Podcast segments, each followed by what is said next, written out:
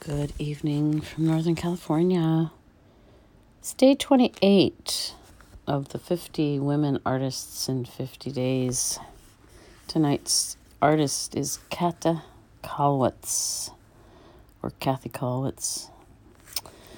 I want to achieve something in this time when people are at such a loss and need help.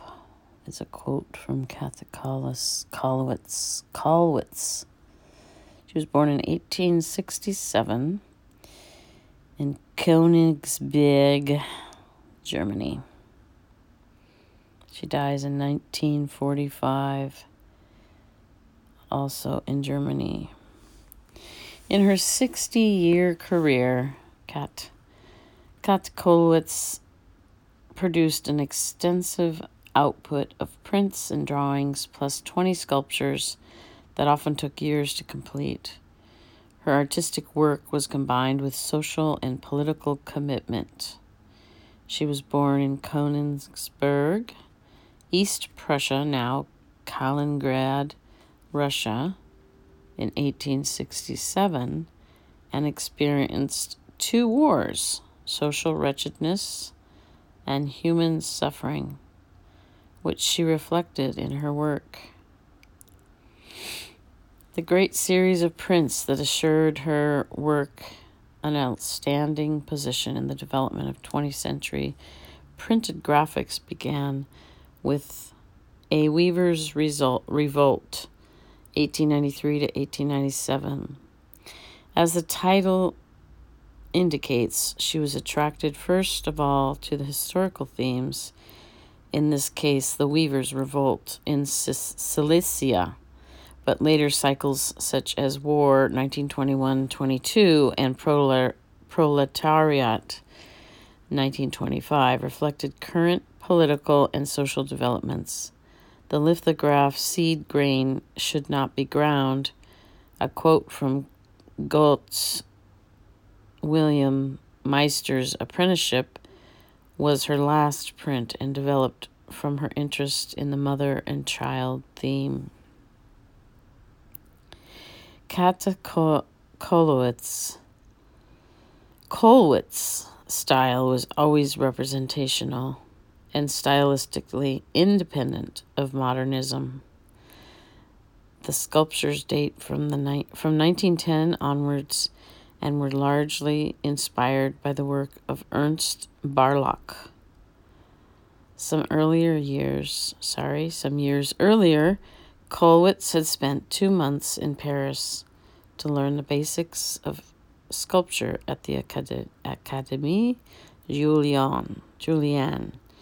The father and mother figures she worked at almost without interruption for almost twenty years reflect her personal grief after the death of her son, Peter, who had been killed in the war in nineteen fourteen, aged eighteen.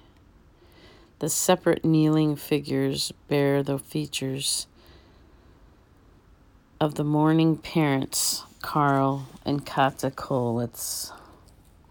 Hmm. the somewhat kneeling, the separate kneeling figures bear the features of the mourning parents. Okay, I said that.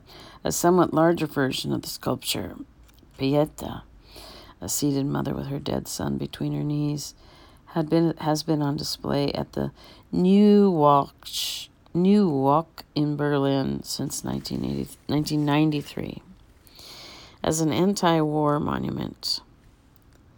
Kollwitz's, Kollwitz's commitment to peace and humanity, which she formulated in a clear, expressive style, as is equally evident in the execution of numerous commissioned works for fly sheets and posters, such as the famous Nie Wieder Krieg, No More War. When the Nazis came to power, Kollwitz was banned from exhibiting her works.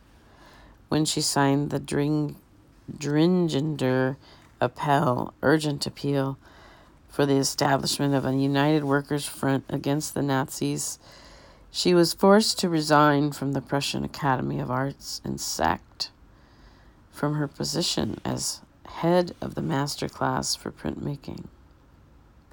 in nineteen forty-four at the invitation of Prince Ernst Henry of Saxony. She moved from Berlin to Moritzburg near Dresden, where she died on April twenty-fourth, nineteen forty-five, a few days before the end of World War Two. The picture you see is mother with chi- with her dead child, nineteen oh three. It's an etching. And that is Käthe Kollwitz. She has some really compelling work. If you haven't noticed, if you haven't seen her work before, she's worthwhile looking at. Cheers, everybody.